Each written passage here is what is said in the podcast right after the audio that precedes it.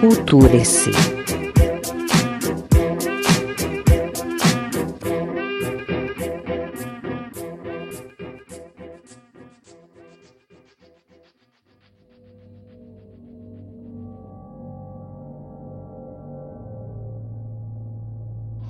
O Gato Preto, Edgar Allan Poe. Para a narrativa tão extravagante, porém tão despretensiosa que estou prestes a escrever, não espero nem peço que deem crédito. Louco, na verdade, seria eu de esperar isso num caso em que mesmo os meus sentidos rejeitam sua própria evidência.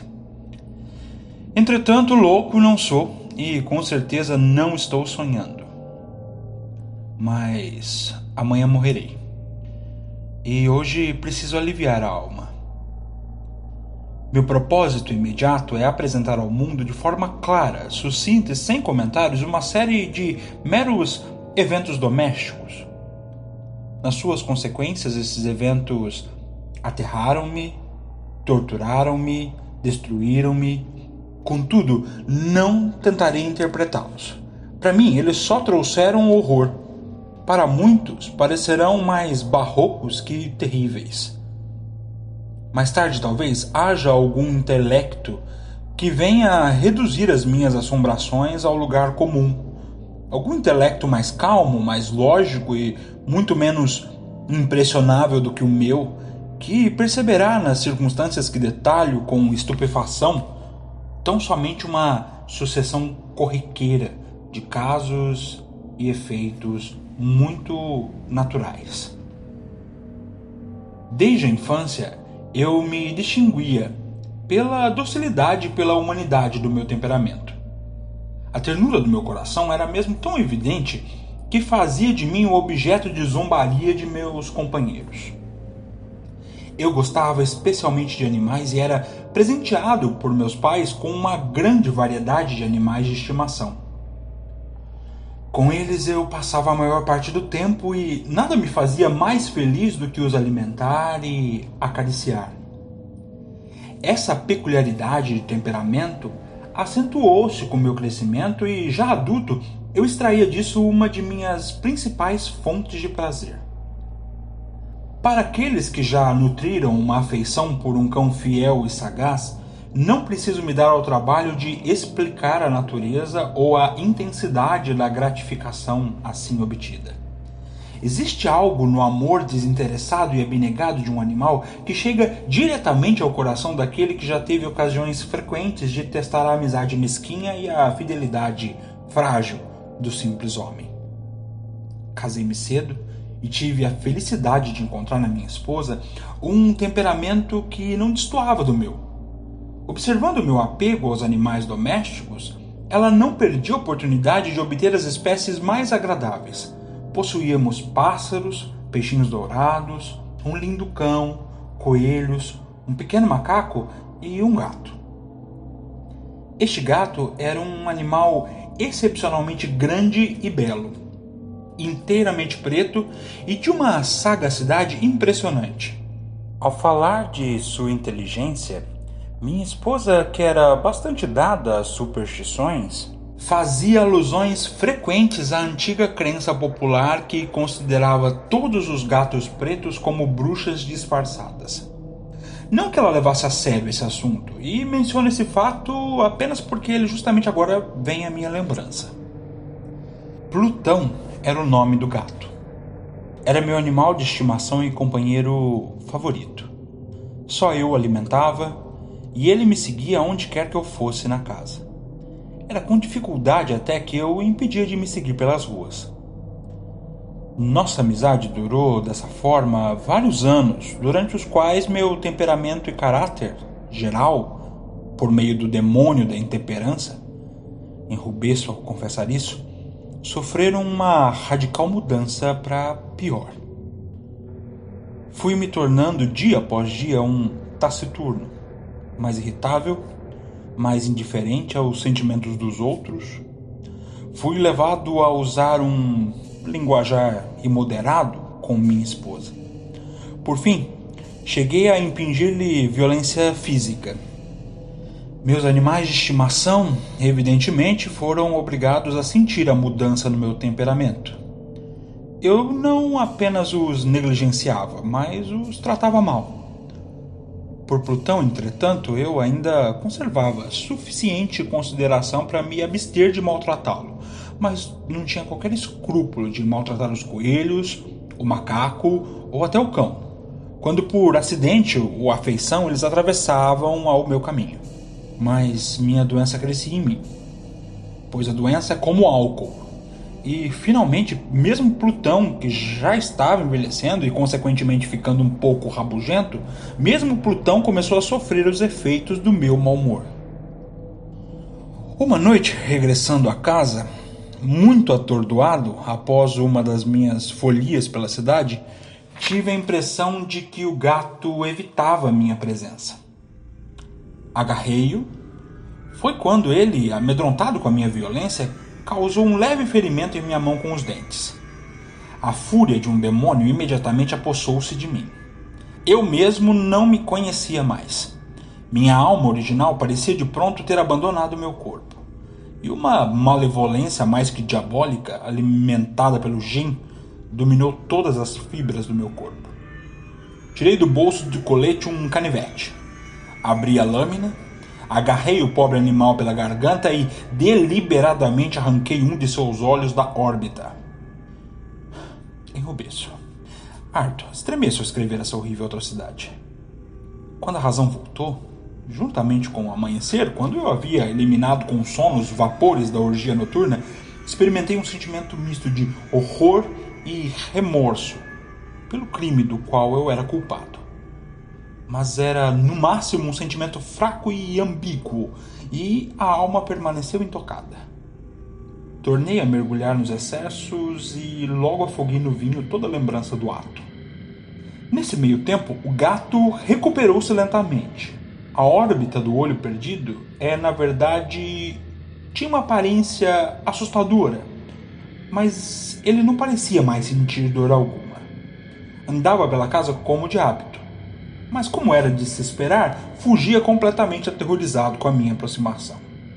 Eu ainda sentia muito da minha antiga afeição e de início sofria com a evidente repulsa por parte de uma criatura que certa vez me havia amado tanto mas esse sentimento logo cedeu lugar à irritação. E então chegou, como para minha derrocada final e irrevogável, o espírito da perversidade. Desse espírito a filosofia não trata. No entanto, assim como tenho certeza de que minha alma vive, sei que a perversidade é um dos instintos primitivos do coração humano. Uma das faculdades ou sentimentos primários, indivisíveis que orientam o caráter do homem. Quem uma centena de vezes não cometeu um ato vil ou estúpido simplesmente por saber que não deveria? Não temos nós uma inclinação perpétua, contrariamente ao nosso melhor julgamento, de violar aquilo que é a lei, simplesmente porque entendemos que é assim? Esse espírito de perversidade, digo agora, surgiu para minha derrocada definitiva. Foi esse anseio desmedido da alma de atormentar-se de empregar violência contra a sua própria natureza, de fazer o mal pelo mal, que me impeliu a continuar e finalmente consumar a lesão que eu havia infligido ao indefeso animal. Certa manhã, sangue frio, passei um laço por seu pescoço e enforquei no galho de uma árvore. Forquei-o com lágrimas escorrendo dos olhos e com o mais amargo remorso no coração. Enforquei-o porque sabia que ele me havia amado e porque eu sentia que ele não me havia dado qualquer motivo de ofensa. Enforquei-o porque sabia que ao fazer isso eu estava cometendo um pecado, um pecado mortal que iria condenar minha alma imortal e colocá-la, se é que é possível, fora até mesmo do alcance da misericórdia infinita do mais benevolente e mais terrível Deus. Na noite do dia em que esse ato cruel foi cometido, fui acordado do sono pelo crepitar do fogo. O cortinado do meu leito estava em chamas. A casa inteira ardia. Foi com muita dificuldade que minha esposa, um criado e eu conseguimos escapar do grande incêndio. A destruição foi completa. Toda a minha riqueza material foi devastada. E eu me resignei, desde então, ao desespero. Julgo-me acima da fraqueza de procurar estabelecer uma sequência de causa e efeito entre o desastre e a atrocidade. Mas eu estou detalhando uma cadeia de fatos e não desejo deixar nem mesmo uma possível conexão imperfeita. No dia seguinte ao incêndio, eu visitei as ruínas. As paredes, com uma exceção, haviam desmoronado. Essa exceção estava em uma parede divisória, não muito grossa, que havia aproximadamente no meio da casa, e contra a qual havia estado a cabeceira da minha cama. O acabamento da estrutura ali, em grande parte, havia resistido à ação do fogo, o que atribui ao fato de ele ter sido aplicado recentemente. Ao redor dessa parede, uma densa multidão estava reunida e várias pessoas pareciam examinar uma porção específica da parede com minuciosa e ávida atenção. As palavras estranho, singular e outras expressões semelhantes excitaram minha curiosidade. Aproximei-me e vi, como se gravada em baixo relevo sobre a superfície branca, a figura de um gigantesco gato. A impressão era obtida com uma exatidão verdadeiramente maravilhosa. Havia uma corda ao redor do pescoço do animal. Assim que vi essa aparição, pois não podia considerá-la menos que isso, meu espanto e terror foram imensos. Mas depois a, reflexão veio em meu auxílio. O gato, lembrei, havia sido enforcado em um jardim ao lado da casa. No momento do alarme de incêndio, esse jardim havia sido imediatamente tomado pela multidão e alguém deve ter cortado a corda e liberado o animal da árvore, atirando pela janela aberta para dentro dos meus aposentos. Aquilo provavelmente deve ter sido feito com um objetivo de me acordar. O desabamento das outras paredes havia comprimido a vítima da minha crueldade na substância do acabamento recém-aplicado. A cal, juntamente com as chamas e a amônia presente na carcaça, haviam então formado o retrato que eu vi. Embora eu assim prontamente prestasse conta à minha razão, mas não completamente à minha consciência, do surpreendente fato que acabei de detalhar, ele não deixou de causar uma profunda impressão em minha imaginação. Por meses eu não consegui livrar-me do fantasma do gato e durante esse período voltou ao meu espírito um sentimento parcial que parecia, mas não era remorso. Cheguei ao ponto de lamentar a perda do animal e procurar nos antros desprezíveis que então habitualmente eu frequentava um outro animal de estimação da mesma espécie e de aparência mais ou menos semelhante para preencher sua falta. Uma noite, sentado meio estupidificado em um covil mais que infame, minha atenção repentinamente voltou-se para um objeto preto que repousava no topo de um dos imensos barris de gin ou de rum, que constituíam a principal mobília do aposento. Eu havia olhado fixamente para o topo desse barril por alguns minutos, e o que me causava surpresa era o fato de não ter percebido antes o objeto que ali estava.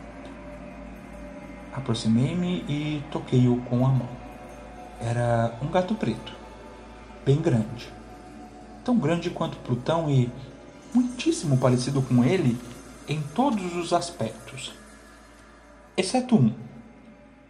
Plutão não tinha nem pelo branco em qualquer parte do corpo, mas esse gato apresentava uma grande, porém indefinida, mancha branca que cobria quase toda a região do peito. Quando toquei, imediatamente ele se levantou, ronronou alto, esfregou-se na minha mão e parecia encantado com a minha atenção. Essa era então a própria criatura que eu procurava.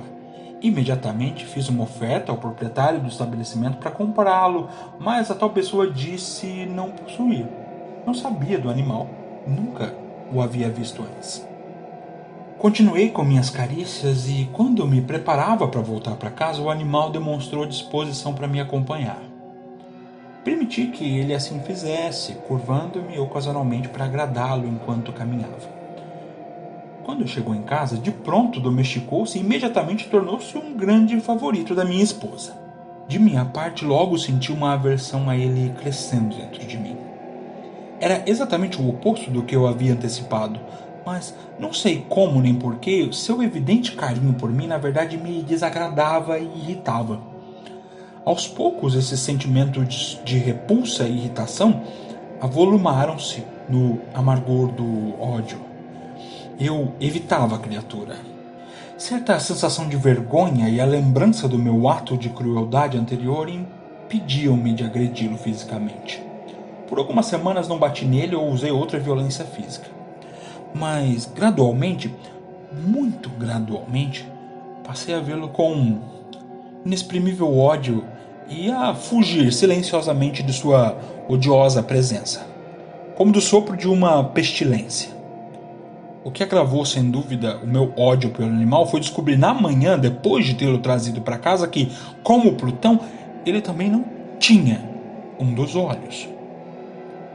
Essa circunstância, contudo, apenas o tornou o querido da minha esposa, que, como já disse, possuía o alto grau, aquela humanidade de sentimentos que fora no passado minha marca distintiva e a fonte de muitos dos meus prazeres mais puros e simples.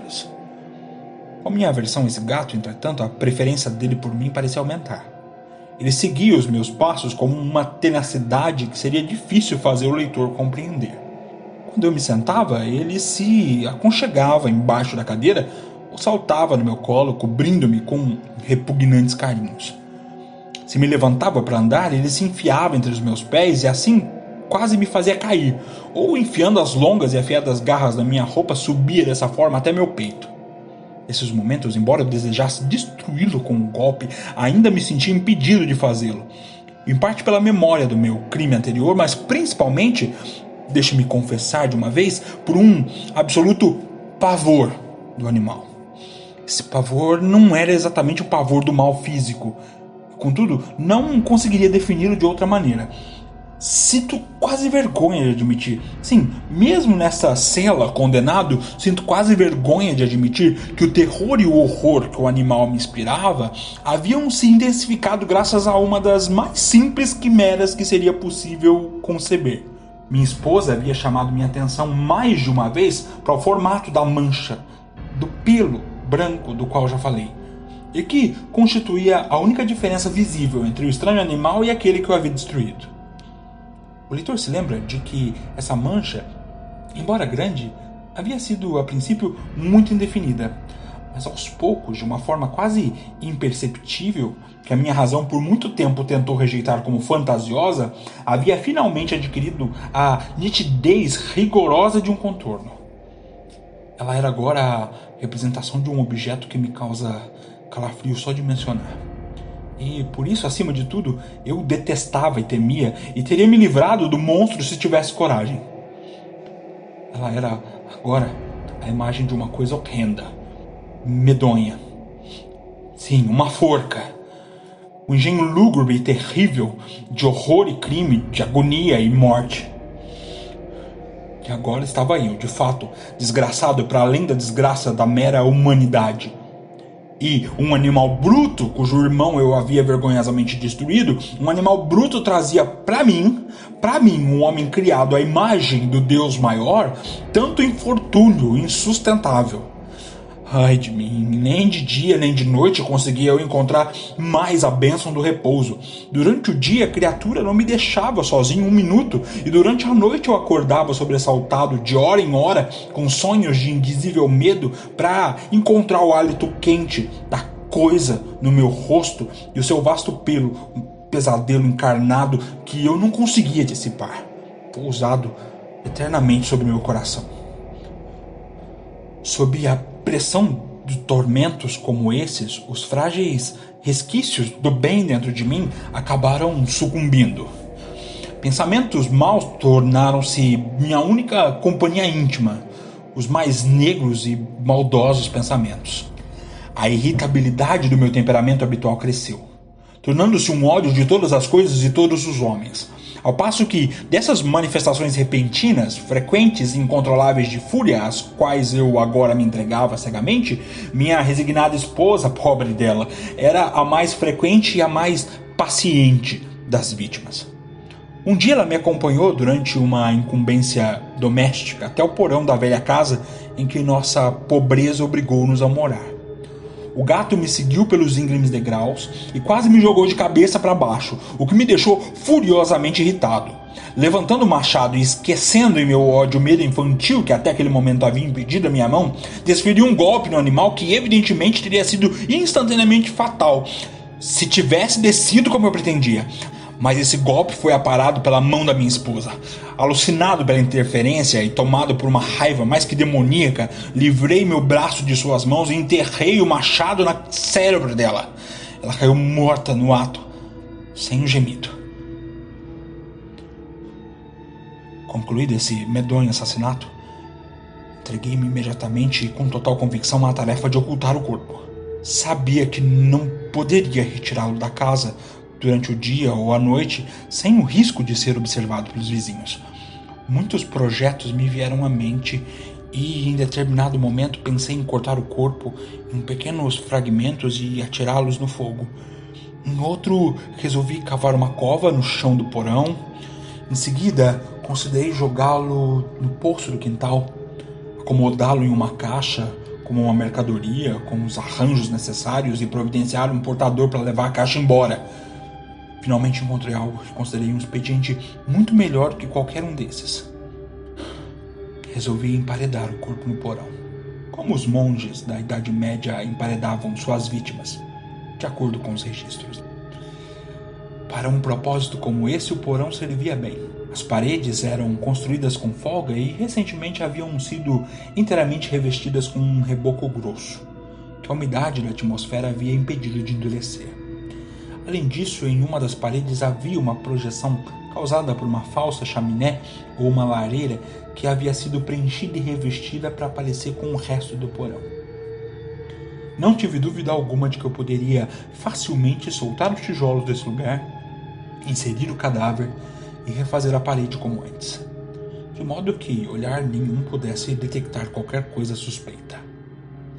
E nesse plano eu não estava enganado.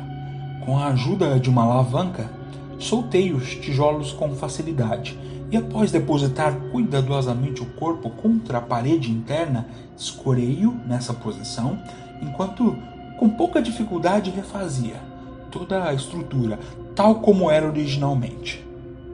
Depois de obter argamassa, areia e fibras, com a máxima precaução, preparei um reboco que não se diferenciava do antigo e, assim, executei com muito cuidado o novo trabalho de alvenaria. Quando terminei, fiquei satisfeito, pois tudo estava certo. A parede não apresentava o menor sinal de ter sido modificada. O lixo no chão foi recolhido com extremo cuidado. Olhei em volta triunfantemente e disse a mim mesmo: Aqui, pelo menos, meu esforço não foi em vão. O próximo passo foi procurar o animal, que havia sido a causa de tamanha desgraça, pois havia por fim decidido firmemente sacrificá-lo. Se eu tivesse conseguido encontrá-lo naquele momento, não haveria dúvida quanto ao seu destino. Mas aparentemente o ardiloso animal havia se assustado com a violência da minha raiva anterior e absteve-se de apresentar diante de meu atual estado de espírito impossível descrever ou imaginar o profundo e jubiloso alívio que a ausência da criatura detestada causou no meu peito. Ele não fez sua aparição durante a noite, e assim por uma noite, pelo menos, desde sua chegada em casa eu dormi, profundo e tranquilamente. Sim, dormi, mesmo com o peso de um assassinato na minha alma. O segundo e o terceiro dia se passaram e, no entanto, o meu algoz não apareceu. Mais uma vez, Respirei como um homem livre. O monstro aterrorizado havia fugido para sempre. Não precisaria vê-lo nunca mais. Minha felicidade era completa. A culpa pelo ato vil pouco me perturbava. Algumas poucas perguntas haviam sido feitas, mas foram prontamente respondidas. Até mesmo uma busca havia sido realizada, mas claro, nada havia a descobrir. considerei minha futura felicidade assegurada. No quarto dia depois do assassinato, um grupo de policiais veio. Muito inesperadamente, vieram à minha casa e novamente pôs-se a fazer uma rigorosa investigação do local. Seguro, entretanto, da inescrutabilidade do meu esconderijo, não senti qualquer embaraço. Os policiais solicitaram que eu os acompanhasse na busca não deixaram um canto ou recanto sem explorar. Por fim, pela terceira ou pela quarta vez, desceram até o porão. Não movi um músculo sequer. Meu coração batia calmamente, como de alguém que dorme na inocência. Caminhei pelo porão de ponta a ponta. Cruzei os braços sobre o peito e andei calmamente por ali. Os policiais estavam completamente satisfeitos e se preparavam para partir. Alegria em meu coração era intensa demais para ser contida. Eu ansiava por dizer uma palavra que fosse como forma de triunfo e para redobrar a certeza deles da minha inocência. Eu falei então, enquanto o grupo subia os degraus: Senhores, fico feliz em ter acalmado suas suspeitas. Desejo saúde a todos e um pouco mais de cortesia. A propósito, esta é uma casa muito bem construída. O desejo louco de dizer alguma coisa com desenvoltura mal sabia o que eu estava falando. E continuei falando. Eu diria até que é uma casa excelentemente bem construída. Essas paredes, os senhores já vão? Essas paredes são sólidas. E nesse momento, graças ao puro frenesi da bravata, bati pesadamente com uma bengala que carregava na mão, exatamente no ponto da alvenaria atrás do qual estava o cadáver da minha adorada esposa. Mas Deus me livre e me proteja das garras do demônio. Assim que a reverberação dos meus golpes caiu no silêncio, recebi como resposta uma voz que provinha da tumba. Um grito. A princípio abafado e interrompido, como o soluçar de uma criança, e depois crescendo depressa em um longo, alto e contínuo berro, totalmente anômalo e inumano, um uivo, um guincho lamentoso, meio de horror, meio de triunfo, que só poderia ter vindo do inferno, das gargantas dos desgraçados em agonia e dos demônios que exultam na desgraça. Sobre os meus próprios pensamentos é loucura falar. Atordoado, cambaleei até a parede oposta. Por um momento, o grupo na escada permaneceu imóvel devido ao extremo terror e espanto. No momento seguinte, uma dúzia de braços rijos começou a trabalhar na parede. Ela desabou pesadamente. O cadáver, já bastante decomposto e manchado de sangue coagulado, surgiu ereto diante dos olhos dos espectadores. Sobre a cabeça, com a rubra boca reganhada e o solitário olho de fogo, sentava-se a horrível criatura cuja malícia havia me seduzido a cometer assassinato e cuja reveladora voz havia me consignado ao carrasco. Eu havia emparedado o monstro dentro da tumba.